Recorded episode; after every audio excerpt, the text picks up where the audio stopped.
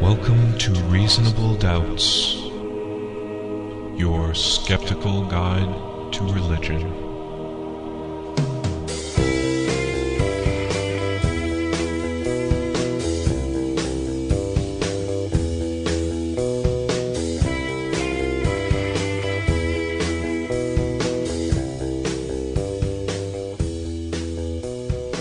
Welcome to Reasonable Doubts, the radio show and podcast for those who won't just take things on faith. Broadcasting from Grand Rapids, Michigan, the clasp on America's Bible Bra. I am David Fletcher. With me in the studio is Jeremy Bean Yellow. and Dr. Professor Luke Galen. Greetings. And you can hear us on Reality Radio WPRR 1680 in Grand Rapids, or find us on iTunes or on our website www.doubtcast.org if you'd like to listen to our older episodes, uh, dig through the archives a little bit. So, guys, Thanksgiving this week. Yes, yes, Thanksgiving. Time to be with family and to reminisce on those things that we're appreciative of. Right, and and eat turkey, except those of us in the room who are vegetarians. Tofurkey. Yeah, I'm not eating real turkey. You're, No. you're a savage. No judgment I, implied. I don't eat turkey. Yeah, I'm, Dave's a vegetarian. I'm a pescatarian. we we all are. um, I'm the backslidden vegetarian of the group. I, I do eat meat. Backslider. Under certain, certain circumstances, like when I'm hungry. Yeah, nice, nice. Yes, We should do an episode on that sometime. Sure. we should. We could get Peter Singer. So Thanksgiving, any big plans for anyone? No, no, just, uh, No. Grading papers. Yeah, yeah. I'll tell you one thing I am thankful for. I'm thankful that some people in the Catholic Church have the balls to say what they're really thinking It- about things. Absolutely, yeah. This uh, this story um, coming from the Telegraph in the UK. Um, educated Catholics have sown dissent and confusion in the church, claims a bishop. This is uh, Reverend Patrick O'Donoghue. Which I believe we've discussed him on the show before. I, I believe he's come up before. He's uh, he's a, a great guy, and, and like you said, he's really um, he's being honest. He's calling it like he sees it. He uh, he has recently argued that mass education, dun dun dun, has led to quote sickness in the church and wider society. It's that forbidden fruit all over again, isn't it? Maybe we could revise the Catholic curriculum then to kind of dumb it down a bit and Yeah, yeah. They've been a little too open to science and, and all of that stuff over But- the past few centuries. His problem, correct me if I'm wrong, is that educated Catholics are setting a bad example for the rest of them because they don't just accept church doctrines on tradition or authority. Right. They they are free thinking and they might actually disagree with uh, the Vatican's pronouncements on certain things. So that's that's the issue: is educated Catholics. Yes, is that is that they're thinking for themselves, which is bad for society. well, technically he's correct. The educated Catholics are the uppity ones who challenge things. So actually, he's he's right. Education is an enemy of authoritarianism, and Right, right. And, and um, he says that prominent Catholics in public life are are a big cause of problem. And since this is coming from the the Telegraph in the UK, they cite such prominent public Catholics as Mark Thompson, the BBC's general director, and Tony Blair, former prime minister. Um, Who just recently converted to Catholicism? did he really? I think I, I, I was unaware of that. he's been taking mass for a while, but he converted more recently. He goes on to say that, quote, every human endeavor has a dark side due to original sin. And the dark side of education, of course, he says, is its distortion through the widespread dissemination of radical skepticism, positivism, utilitarianism, and relativism. Taken together, these intellectual trends have resulted in a fragmented society that marginalizes God, with many people mistakenly thinking that they can live happy and productive lives without Him. Mistakenly believing. I a- apparently I've been wrong all this time. I think this is still at issue. I I, I thought I was was happy, but apparently uh, I'm miserable. you're miserable. Well, Well, is it the radical skepticism or is it the positivism that's the issue? I mean, what, what what what are we talking about? Radical skepticism. He probably means just doubting what the church actually says. Selective doubting. Positivism that um, our words should actually refer to something in the real world. I'm Mhm. assuming. Which is always dangerous. Yeah. Utilitarianism, the idea that we should actually weigh out situations and look at the consequences of our decisions, Mhm. not just follow some rule set in stone. And then relativism, of course, that's that's the big issue Yes. because we have to actually talk to people who disagree with us and have different perspectives. So yeah, I could see where that would, would Yeah, mess things up for uh, That's definitely bad for, for society as a whole. yeah for a Well, theocratic he should, worldview. he should ship off to the third world countries where Catholicism is is uh, you know where they have converts down there. That's more like the Middle Ages. It might be more to his temperament. Right. Yeah. right. The, all the uppity, educated types. Attack the witches and that sort of thing. Yeah. Yeah. Uh, back where things are pure. Yeah. Like the Puritans. See, look, Thanksgiving tie-in. Look at that. We, Oh. we didn't even have to uh, Party bonus. Yeah. Uh, although they weren't Catholic. At all. No, No. it's a bit of a stretch. Yeah. Okay. All right. Well, that's not the only thing coming out of the UK for the Reasonable Doubts show. Mm. We have gotten several emails, and many of them are from our UK listeners. Yeah.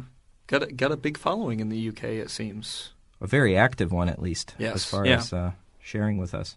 By the way, This- do do the Brits spell skeptic differently? It's spelled with a C here Instead of a K, instead of a K. I usually spell it with a K. Yeah. It's usually spelled with a K, but but here the Telegraph spells it with a C. Well, we need to correct them on that. Yeah. Who knows Oh. better English than Americans? Oh yeah, yeah. We We're speak them always good talk. Sprechen Sie the Lingity. Um, this one is from Emma Cantrill. Hi guys, just thought it was necessary for me to drop you an email as I have recently downloaded all your podcasts and have started listening to them from the very beginning during my commutes to and from work. And I must admit, I'm already hooked. Well, we're very glad that That's you're great. enjoying the show. Mm-hmm. Emma goes on to say, Your discussions have also offered me some relief, as being such an enthusiastic atheist, most of my friends and associates, uh, many of whom are religious, now refuse to get into talks with me as they invariably lose the argument and walk away embarrassed. Um, Emma brings up some questions that she's had. Uh, if hypothetically there is a God and he behaves and makes decisions in the way that Christians claim he does, Mm-hmm. despite the lack of faith, would a person who acted morally throughout their lives still be less favored by God than a person who believes but acted less morally than the non believer? Mm. Well, since I, I don't know the mind of God, and am not even sure if one exists, I, I guess I, I guess I really have no no way to, to know these things. Yeah. It- I, there is a scriptural if if you take the Christian scriptures, there there are some arguments that would lend itself to that interpretation, such as the uh, Jesus parable about the sheep and the goats. Mm. If I recall correctly, the the sheep that Jesus includes, many of them say, "I did not know you, and I did not declare your name," Mhm. but yet they're accepted because every time they helped out a poor person, somebody that was in need, they were helping out God Right.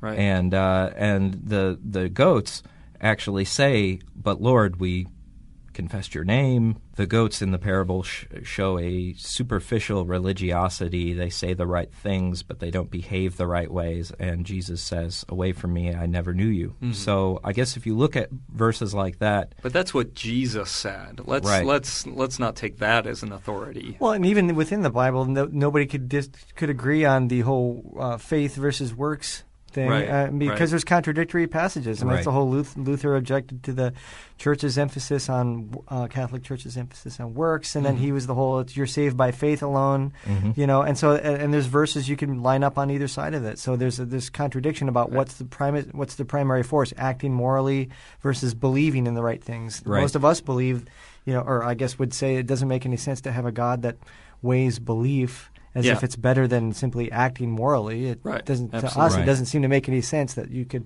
act however you want and then have this belief that's self-contained as separate from that. But of course, the argument is that if you, you know, if you are truly saved, if you're predestined, you know, if you're a good Calvinist and all that, if you're predestined to be saved, then you will not make those decisions to behave badly. You will, you will be a moral person. So it, it, Yeah. it gets very muddy and um, unclear.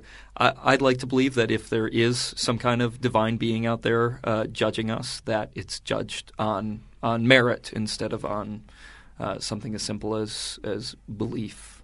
I, I would think typically the Gospels tend to be the ones that emphasize your your own personal righteousness, your own behavior as far as your status with God goes. Mm-hmm. If you get into the epistles from uh, Paul, this is where you really get an emphasis on faith, not works. Mm-hmm. But even in the beginning of Romans, there is a discussion about people who, just by their own nature, do those things that the image of God inside of them prompts them to do or guides them to do Right, right. as as perhaps being sufficient enough for their own salvation. And so mm-hmm. Christians uh, of an evangelical nature who are concerned, you know, well, what about the third world person who's never heard the gospel? Often evoke those types of things to say Right. if they followed the law of God written on their hearts, so their their natural conscience, um, you know, maybe that's sufficient.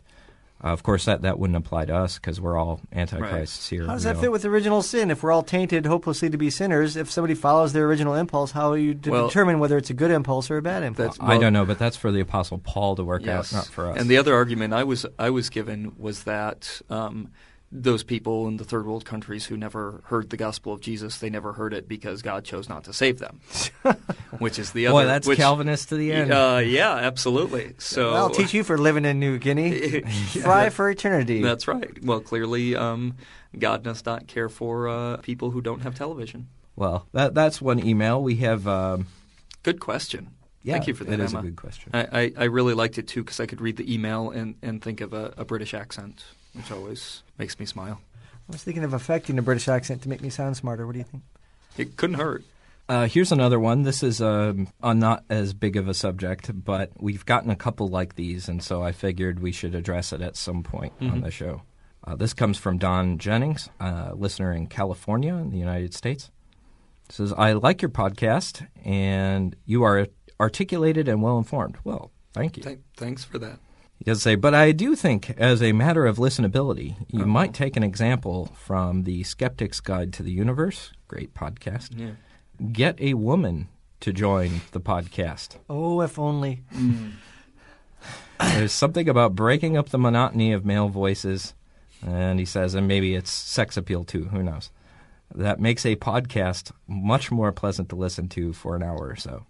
You guys all sound surprisingly alike, and that is not a desirable feature of a totally oral program. Mm, Yeah.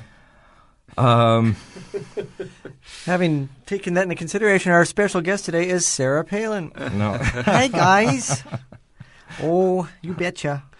Yeah, um, I explained to him that we have actually had this discussion since the beginning. that- Yeah. That, we would like to uh, uh, find a woman, and um, we'd like to have a female voice on the show. I think is a, a better way of putting it. Um, it's just the problem of finding someone who is both willing and able to uh, work with us. That, Yeah. that makes this tricky. Um, to sit in isolation in a in a booth with us. yeah, yeah. You know, um, I, I I think it's okay to mention that um, the the fact that this is a testosterone pumped podcast with no female leveling us out. Grr. It's like Sports Center. What? yes, this was not a condition that we chose. Uh, We Right. we actually had planned to bring in the female perspective, Mm-hmm. and on our very first recording, we had a fourth member that was a woman, uh, a professor of of social psych at Grand Valley University, and uh, she dumped us Yeah. on the first date. yes, it was it was harsh. Yeah, and um, and she was so qualified. She was smart. Um, she was funny. She Mm-hmm. could be in a room with Luke and not attempt to kill him after an hour. Yeah, So she had all the the prerequisites. right. Then, but she's changed it. Yeah, yeah. It didn't work out. So um, Well, and and the other thing is though we, if we're going to have uh, an addition to the show, we don't want to just bring in a, a woman for the sake of having a token woman, you Right. know, any more than we would want to bring in a fourth guy just to have a different Right. voice. You know, we want we want someone who can contribute and who can work with the fairly bizarre schedule that that we That's work right. with. If we just wanted to add sex appeal, that's what we've got Luke for. But that is uh, no, that is something that we've talked about for a long time, and it's something that a number of people have written. And hey, if there are any uh, women listening, especially in the Grand Rapids, Michigan area, who would be interested in, I don't know, auditioning for the show, Our band needs a lead singer. then uh, give us uh, send us an email or, or track us down on Facebook or something because uh, we're certainly open to it. We just uh, we just haven't met the right lady yet. Yeah. Yeah. Someday, guys. Yeah. Just disappointed to hear that our voices sound so alike because I think Luke's voice is kind of Weasley. I thought So mine was it's a- ruggedly masculine. One one last real quick email. This is from Chris. He says, "Dear reasonable doubters, I spent most of Saturday enjoying your podcasts. I just discovered them, um, so we're we're glad you're listening, and uh, hope you continue to enjoy it." He said, "I would like to share a couple of my thoughts for what they are worth." Though Christians often talk about grace and resurrection, to me the essence of Christianity is Christ's atonement. Hmm. Good point. Mhm. The doctrine of atonement, unfortunately, makes no sense to me. He he talks about you know killing an innocent scapegoat. How does that help anything? Right. Uh, but he does bring up Christian theologians since Origen. He writes have proposed at least ten different explanations for atonement works. Calvin's uh, uh, penal substitution theory seems to be the theory that I hear most frequently. Um, so uh, this is like the the idea that Christ's death is a propitiation for one's sins, that it, it satisfies. God's hunger for justice. That's right. yeah. Um, so so the Mm, innocent We want justice. the fact that he's innocent allows him to take on the debt of someone who is not. Hmm. And uh, and so that's how atonement works. People receive forgiveness for sins because Jesus didn't have any, and he paid he paid your debt.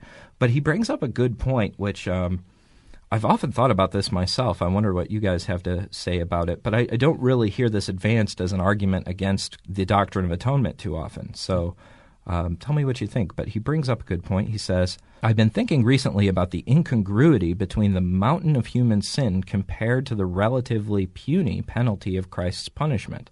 Some preachers and theologians go on and on about how sinful we are. But to pay off this huge amount of sin, God sent his Son for sacrifice. The problem is, for me, that Jesus returned from hell in three days. Okay, so Jesus was whipped, humiliated, and crucified. So the whole punishment lasted four days. But as as Chris is pointing out, how does one pay off a, a debt of eternal damnation? Right. For span of- everyone who's ever lived and ever will right, live. three to four days. And of course, three days is nonsense because if he died on Friday evening and arose on Sunday morning, Right. it's You- a day and a half. yeah, you I don't mean, ever get to, to three days Who, uh, who, who- in is any that of the schemes that you can calculate it out to. someone uh, someone refers to um, Jesus as having had a bad weekend. That you was know, Julia Sweeney. yeah. Uh, oh, yeah, that's right. Yeah, Julia 'Cause Sweeney. She was said comparing it to her, the suffering of her brother who died of cancer Yes. horribly over a period of time. Jesus so- had had a bad weekend for our sins. Well, if you take Jesus' own testimony in the Gospel of Luke, he tells the criminal on the cross next to him that they will be in paradise that day. So, Mm-hmm. right. you know, well, and and the other Jesus had a bad is- afternoon for our sins Yeah, by no- that account. Jesus' crucifixion, as according to the gospel accounts, was over in just a few hours. It was about three hours that he was actually on the cross. A typical crucifixion on the cross could last days and weeks. Um, so this was a really um, quick and easy crucifixion. I mean, he suffered far less than a normal person even being crucified would. I'm not saying it didn't suck because obviously it's a crucifixion. Have you seen the Passion of the. Christ, Dave? Because if you Yeah. did, I, I you'd have seen the. Passion of the Christ. You'd know. No, I, no, No, the whole atonement thing. I mean, I think the, all the atheist people make fun of that, like Dawkins and Hitchens, by saying though it, it's just the concept itself doesn't make sense to for God to Right. send Himself to then atone for something vicariously. It, it you know it doesn't really make sense. And uh, other Christians, I think more liberal ones, have realized that too. Was it was it uh, Peter Abelard in the Middle Ages said that it was uh, rather than atonement, it was God's gesture to show that He's as a Oh, uh, as a statement that humanity should try to emulate, that you should submit yourself to suffering willingly as a Yeah. way to say I want to be like that, rather than a cash debt paid for. Well, you know, if, if, if Jesus is really taking on the sins of the world uh, in, in that kind of format, you would think he would have to be in hell for eternity to pay off the sins of one individual. Well, and, and it's been explained to me as well that Jesus' time in hell was way worse than, than what a normal person gets It's because like in Satan got his best toy. In you know? Contact, where she disappears for just a second in the thing, and then, but then she's actually in the other dimension yeah, there for oh, longer. It's like so- the He spent extra eternities. or, or like a Christmas Carol where he's like, "Oh, the spirits did it all in one night," okay, and it, it feels like a longer time. Uh, how do you do, Feels how like do you pack eternity. eternity into any finite time span? uh, a tesseract. Now that would be space into, and, but Have you ever Quantum sat through? physics probably. Yeah. If you've sat through an insurance seminar, you know how to pack eternity into just a few hours. It seems like it's a lot worse. Okay. uh, Or waterboarding, same thing. Yeah. So that's a, a look at some of the mail we've gotten recently. Please keep sending in your uh, questions and comments and all that. We really appreciate that. And we're going to move on now to the first part of a two part Skeptic Sunday School, taking a look at the Q Gospels.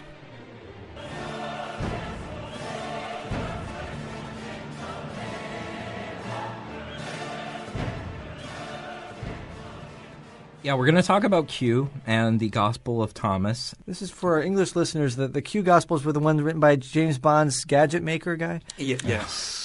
Oh, really? Yeah. I thought it was the uh, the omnipotent being from the Star Trek series.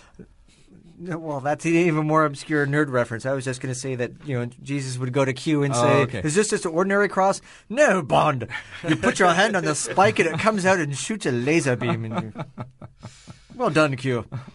Wow. So it's not This, that guy. this was supposed to be like a really brainy conversation here, and uh, already we're uh, we're we're talking James Bond. So don't ever ask that question if you go to a Q Gospel seminar at one of the biblical institutes. Don't ever say, "What does this have to do with James Bond's gadget Yeah, they, guy?" they don't go for that very No, well. they. They, they perceive that's wasting their time or something. I don't know. The reason to bring this up is that really, if you take any sort of traditional orthodox view of Christianity, Mhm. such a belief rests on the assumption that the gospel accounts that we have accurate and reliable testimony as to who Jesus was and what his life events are. and that's that's Matthew, Mark, Luke, and John. That's, Matthew, that's Mark, the Luke, and John. Canonical gospels. That's correct. Yep. Now, if you could if you could demonstrate that, that wouldn't be enough to prove Christianity, but it's at least necessary grounds for Christianity to rest on if it is to be valid. Um, the thing is, we know that those four gospels now, the ones that got included in the Christian canon, are not the only testimonies as to Really? Jesus' life. Yes, we do. Wow. Plus, apologists like to say there's four independent accounts. They think that strengthens their That's case for. Jesus. Is like there's not just one. There's four independent accounts of him from different, uh, you know, different points of view and different eyewitnesses. That adds to just Right. it's more than just one account by So, somebody. some apologists will set it up as a kind of a legal argument. Um, wouldn't we trust the testimony of four different witnesses if they basically agree? Who did not speak to each other first? Four independent witnesses. Right. Right. They all bring different testimonies to the table, but yet the similarities are remarkable. And so this points to the credibility, the trustworthiness Of of the biblical Because witness. all four say. gospels pretty much tell the exact same story. Well, that traditional view of the strength and function of the Gospels has been challenged very strongly by biblical criticism in the last century. There are uh, clear similarities in the story, and they agree on some of the points. But in many ways, and this might sound paradoxical, in some ways they agree too much in the sense of being word for word literal things, and in the other sense that they disagree on some key points as to facts. Right. If they were four independent things, what you would probably expect is, you know, is that these would be paraphrases of the same thing. Like uh, Sure. from an oral tradition, if I'm standing listening to you give a speech, you know, this is kind of like the Monty Python thing where they're like, you know, blessed are the Greek. Why would he say that? Why? Oh, that's good. Um, they never get anything. So the uh, if you're, as we know, helpfully from Mel Gibson's Passion of the Christ, Jesus spoke Aramaic, which uh, which was, you know, it's not the same as Hebrew, uh, Right. and but the Gospels were all written in Greek.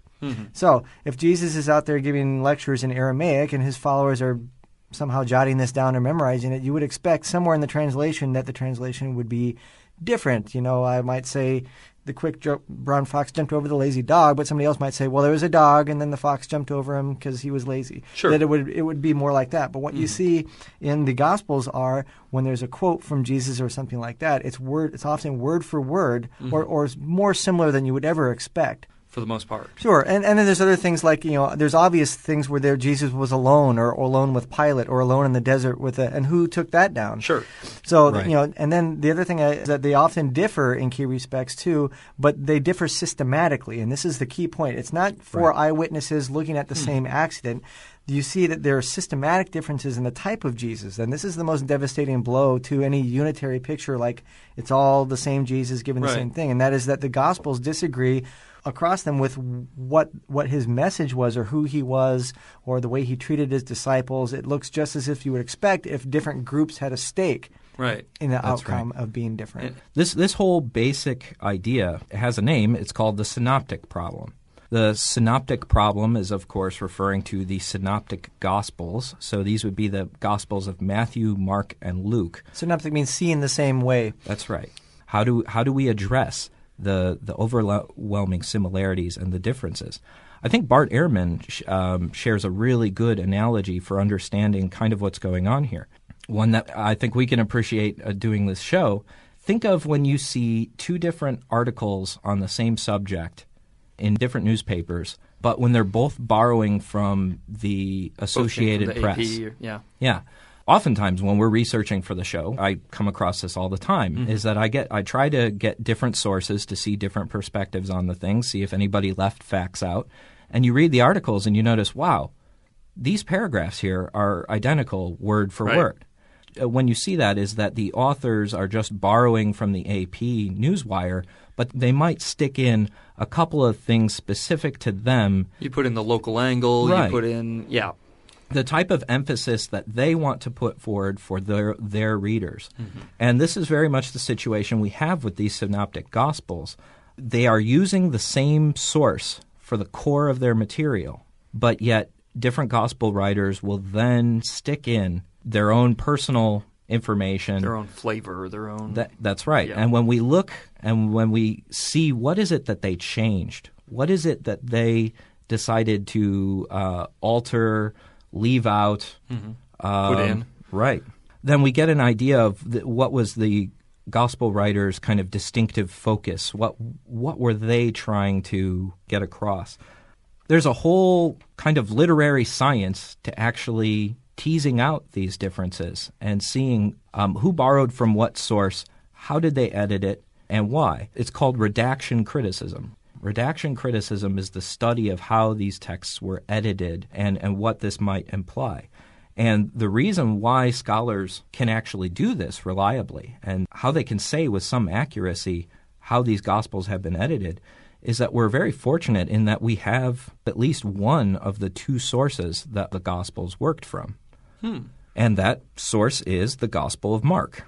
So the Gospel of Mark is is one of the um, sources for these other Gospels. Not not for John, right? John is the odd man out. John is the odd man out, but both Matthew and Luke borrow heavily from Mark. The stories are in the same order, uh, and that when and you can do this. But you know, many stu- many people think because the Gospels are listed Matthew, Mark, Luke, and Right, John that right. Matthew is first, but actually Mark's the shortest uh, on a on a textual level. The Greek is the most crude and and simplistic.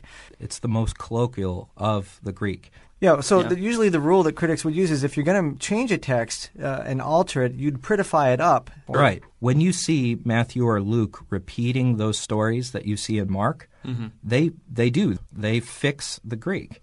Now, if either of these other gospels like Matthew or Luke as tradition say would come first, I think the traditional account is that Matthew comes first and Luke is or, or Mark is a reader's digest version of Matthew that it, it kind of it becomes more concise. Well, if that were the case, we would have to explain why would the gospel writer of Mark take from Matthew and Luke and intentionally muddy it up, take the language and make it Less more clear sloppy. and make it yeah. And, and that's it doesn't make sense. And that's on a textual level, but the other, I think, more relevant thing to the picture of Jesus is that the Jesus in Mark is uh, is a, a more human Jesus and less powerful than the Jesus in Matt and Luke, which wouldn't make sense again if you were you know trying to. You, why would you leave out miracle stories or whatnot? And so there's Right. passages in the same passage, and uh, this is kind of the word for word thing. The same passage in Mark will have a less powerful Jesus. So there's there's one where he says, I just had it bookmarked here, where he um, says that he, uh, why would you call me good? Only God is good. That's the, what the version in Mark. That's what But- Mark says. Yeah. but in Matt it says um, there is only one who is good. So there, he's just even little words. You could see that. The, oh wow, you can't have Jesus if he is God saying only God is good because why would he say that? Right. So then Matt fixes it and then make it seem as if less kind of uh, that he's not trying to say he's not A little bit more cryptic. It's a little bit. And so it's full yeah. of things like that where he'll often just change words or phrasing to make a more powerful Jesus or one that's more, uh, a, a bigger picture of than this in Mark. Yeah. So this idea has come to be called in the study of the Gospels as Markan priority. If the Gospel of Mark comes first, and Matthew and Luke borrowed from it, then Mark becomes kind of the Rosetta Stone to understanding how these Gospels were put together, where were these texts changed, and then, yes, as Luke was just saying, with these stories, as you look at Matthew and Luke's additions to the Gospel of Mark, you begin to see there's an evolution going on here. There's a changing concept of who Jesus was, what his identity was. And the further you get until you get to the book of John, which is the latest, um, wh- which was the last to be written, uh, in John you have a very, very robust theological Jesus. He is equivalent with God. He He's is the Word that was from the beginning. Yes. long speeches about I am this, I am that. He, you don't see any of that right. in Mark. No, Mark is Mark is much more simple. So let's give our listeners a, a more tangible example of this. And uh, this is to explain on Skeptic Sunday School kind of how the logic of biblical criticism proceeds. Taking Mark as the first source, look at the additions changed to it. How, how do we how do we piece together a more accurate version of, of the gospel histories and how these developed? One would be to look at the baptism of Jesus in the book of Mark.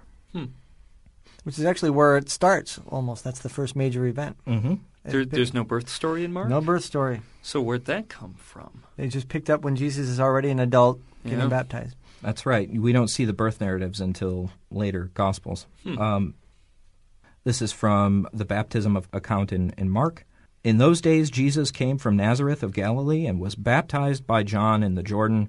And just as he was coming up out of the water, he saw the heavens torn apart and the Spirit descending like a dove on him. And a voice came from the heaven You are my Son, the beloved. With you I am well pleased. Now, that's the account that you'll read in Mark. So you are my son, with, whom, I am well pleased. That's Okay. right. When you look at Matthew's account, it's different. That last phrase there, the, the voice from heaven says, This is my beloved Son, with whom I am well pleased. Now, small difference, right? You are my son, with whom I'm well pleased, or this, Mm-hmm. Or this is, is my son. son, Mhm. with whom I'm well pleased. Big deal. Small little difference, right? Not so much, though. If Darth Vader had said to the entire, you know, Imperial fleet, "I am Luke's father," that's very different than him saying, "Luke, I'm your father." Well, in the Mark That's version, right. it, it can be a it's a pri- it could be interpreted as a private vision of Jesus or a private event that's to him. Whereas in the in the later Matt version, it's a, it's more of a public Right. Right. In, in Mark, Right. it says he saw the sky open up and the the voice that says, "You are my son." So it's it could just be something that was just for him. Whereas in Matthew, it's a uh, public declaration, right? Yeah, that's right. And the the way we know that that interpretation is legitimate, that that's not just some sort of typo, is that we then trace the themes of the individual gospels and we see if these differences follow that pattern. And in the Gospel of Mark, you have what is sometimes referred to as the messianic secret. In the Gospel of Mark, mm-hmm. Jesus wants to keep hidden from others his divine nature. People don't seem to understand who Jesus is in that gospel. And So even the disciples are obtuse and always saying, Right. "Who you know? Who are you?" He's and they not don't, running around. They don't get it. I'm God. I'm God. so Mark chapter 321, Jesus' own family thinks he's crazy. Hmm.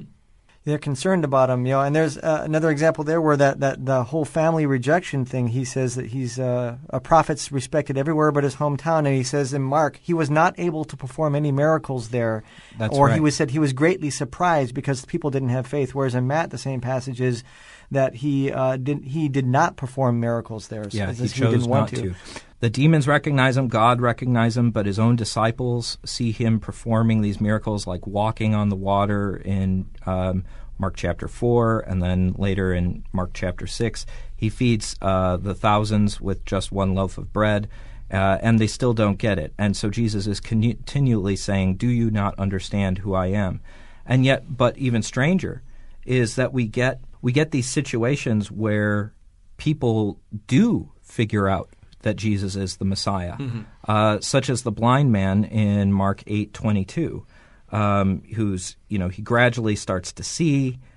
Jesus has to take a couple attempts to make him see. Like uh, the, the, the he, Right. his healings are kind of stumbling. And Mark he puts some mud on the guy's eyes, and he's like, "Can you see anything yet?" And the guy's like, "Well, I can see like the people look like trees moving around." oh, let me try again. Yeah, yeah. Wow. And this is, a, but it's it's probably best seen metaphorically as like th- his nature coming into focus because it's right after this that we have Peter famously saying, "You are the Christ," recognizing that he is the Messiah. But Jesus, what is his reply to them when this happens? He tells them, "Do not tell others." And he Uh, shushes demons too. When demons recognize him, he shushes the demons and says, "I forbid you to say anything." That's right. Mark 8:30 he sternly ordered them not to tell anyone about him. He's keeping his messianic Sternly, yeah. Yeah. So in in Mark, um, the only public pronouncement that Jesus makes of his own messiahship is when the high priest puts him on the spot and just asks him directly, "Do you think you are the the Messiah?" And he says he says yes. Um, it, it's it's a secret. Well, that fits with the baptism of A private revelation that's right. at the baptism. You are my son. Now in Matthew, uh, you don't you don't get any of this. In Matthew, Jesus his ministry, his his messianic nature is made public. Mm-hmm. Mary uh, gets a vision, knows his significance from the beginning. The wise man, so even astrologers, non-Jewish astrologers, can right. put together the stars in the sky, uh, the signs in the sky, and figure out that he's the Messiah. Um, the disciples, after they see Jesus doing some of these miracles, like walking on the water, uh, they they're openly astonished and uh, and think, you know, this this is the Son of God. Right. Um, whereas in you know in, in Mark, they they're blind, their hearts are hardened, they they don't understand what Jesus is coming from.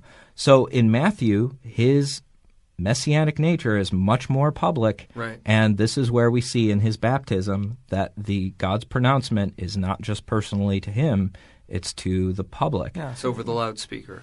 They're not just Mm-hmm. two different views of the same thing. They're different views as to what his even his significance was to Right. people. That's right. Uh, they're not. They're incom- mutually incompatible with each other.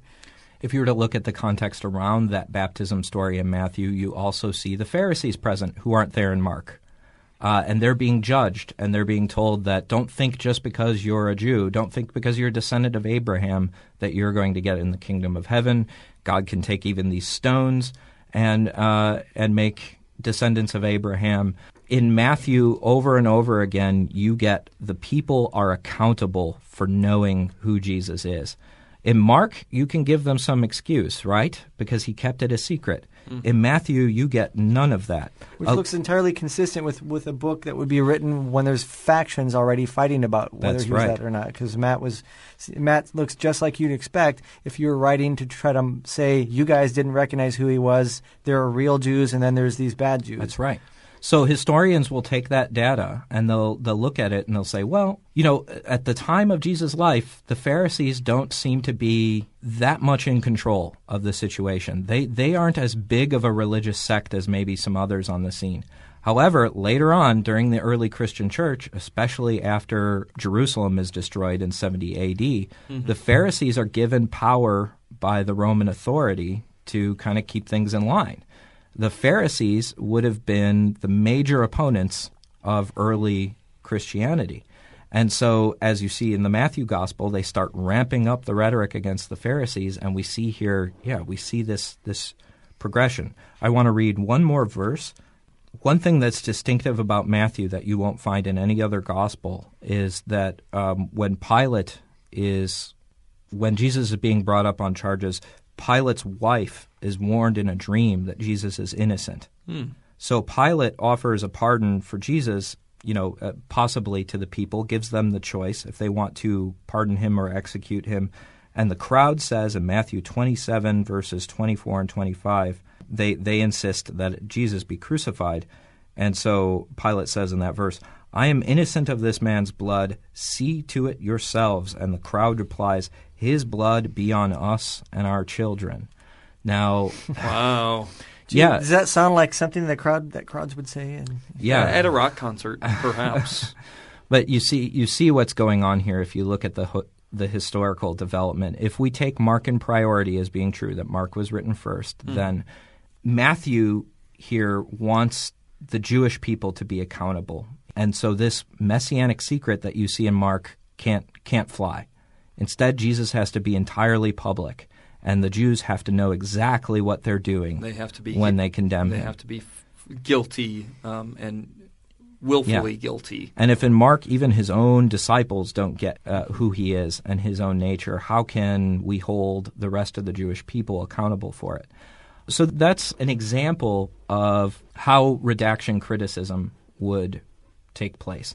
And of course, then you bring in historical insights and the rest, and that that helps uh, fill out the picture.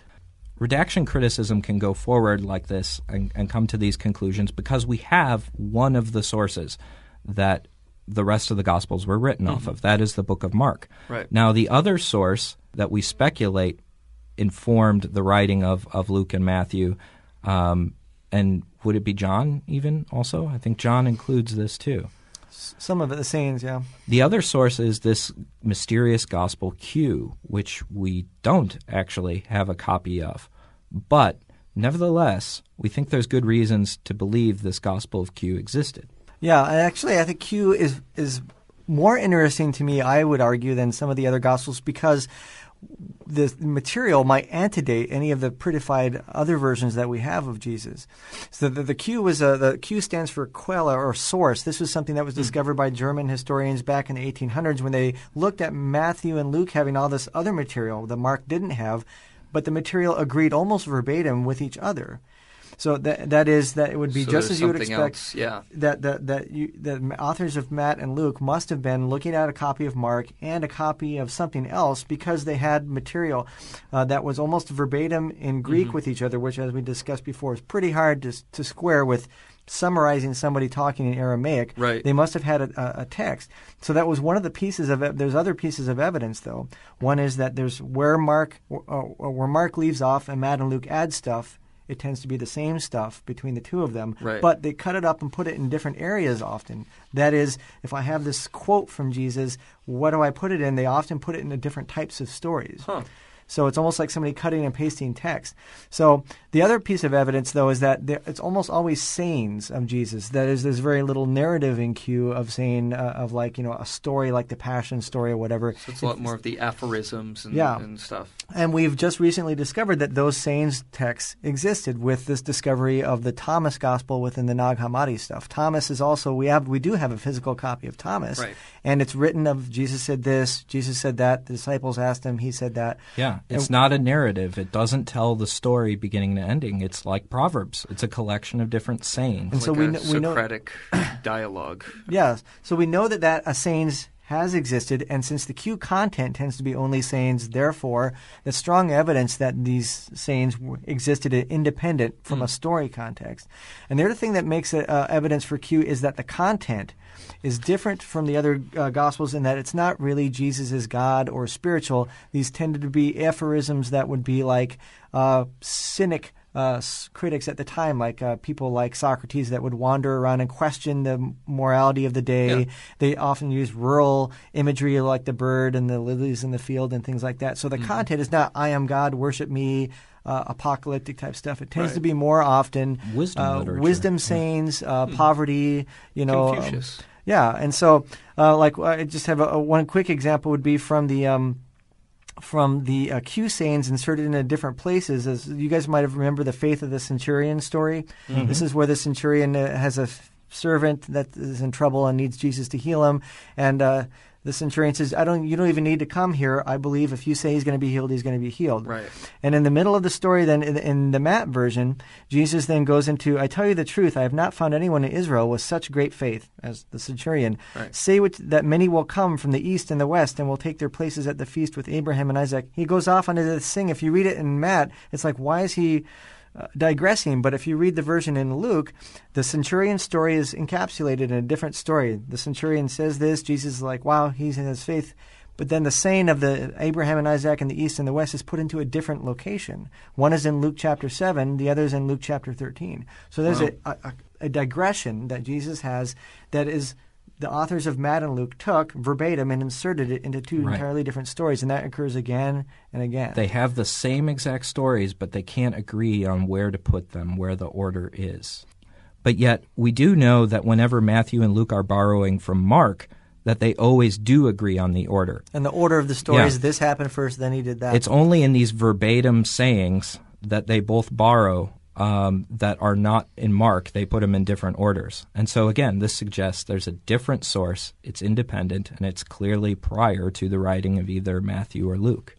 And so, what mo- what most scholars, reasonable scholars, I would say, uh, agree now is that this Q source must have, have predated a lot of the narrative stuff of the Gospels that were written probably in the Mm-hmm. 80s and 90s of the first century. That many date the Q Gospel to maybe the time of the epistles or even earlier as oral tradition, which obviously has implications for things like faith and apologetics. Because if Jesus is not discussing things like his divinity. That is, if his followers wrote down Q and thought what's important about him is the is the wisdom sayings, and not Yes. hey, this guy says he's God. Way God. to live a good life. It's acts instead of uh, versus faith yeah. all over again. Yeah, that he is essentially that all the other uh, God type stuff was, l- was layered on top of it afterwards, and Mm-hmm. what Jesus' ministry really was would have been things like live a good life now, help the poor, don't do it people that you wouldn't want done to you, that sort of thing. Right. Now, obviously, this is going to be found pretty controversial by most Orthodox Christians living today. I don't mean Eastern Orthodox, but I mean more more traditionally oriented Christians.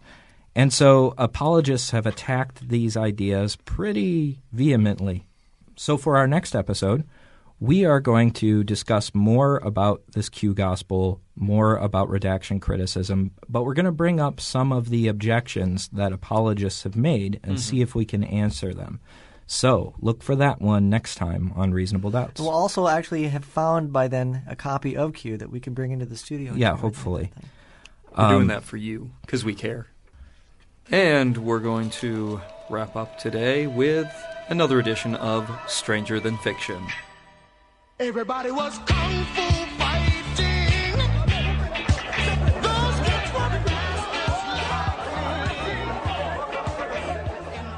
Monks Brawl at Jerusalem Shrine. Uh, some of you may have seen this video already. It's available on YouTube. Just uh, search monks fighting. Israeli police uh, have had to restore order at one of Christianity's holiest sites after a mass brawl broke out between monks in Jerusalem's old city. Fighting erupted between Greek Orthodox and Armenian monks at the Church of the Holy Sepulchre, the traditional site of Christ's crucifixion.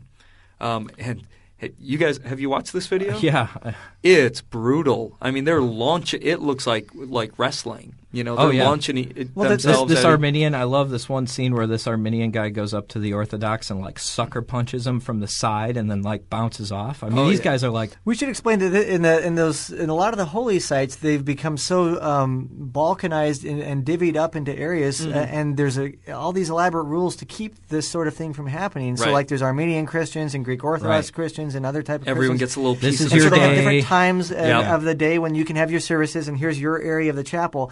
And so they try to, you know, they've tried to head these things off before by Byzantine rules that would keep them divided, but apparently these rules aren't effective. maybe they And should just crack open the, the Gospels there. I mean, uh, The love of the Lord is clearly with these people that are basking day after day in, in the contemplation of Jesus' peacefulness. And The article here from the BBC News says that uh, the Greeks blamed the Armenians for not recognizing their rights inside the holy site, while the Armenians said the Greeks had violated one of their traditional ceremonies.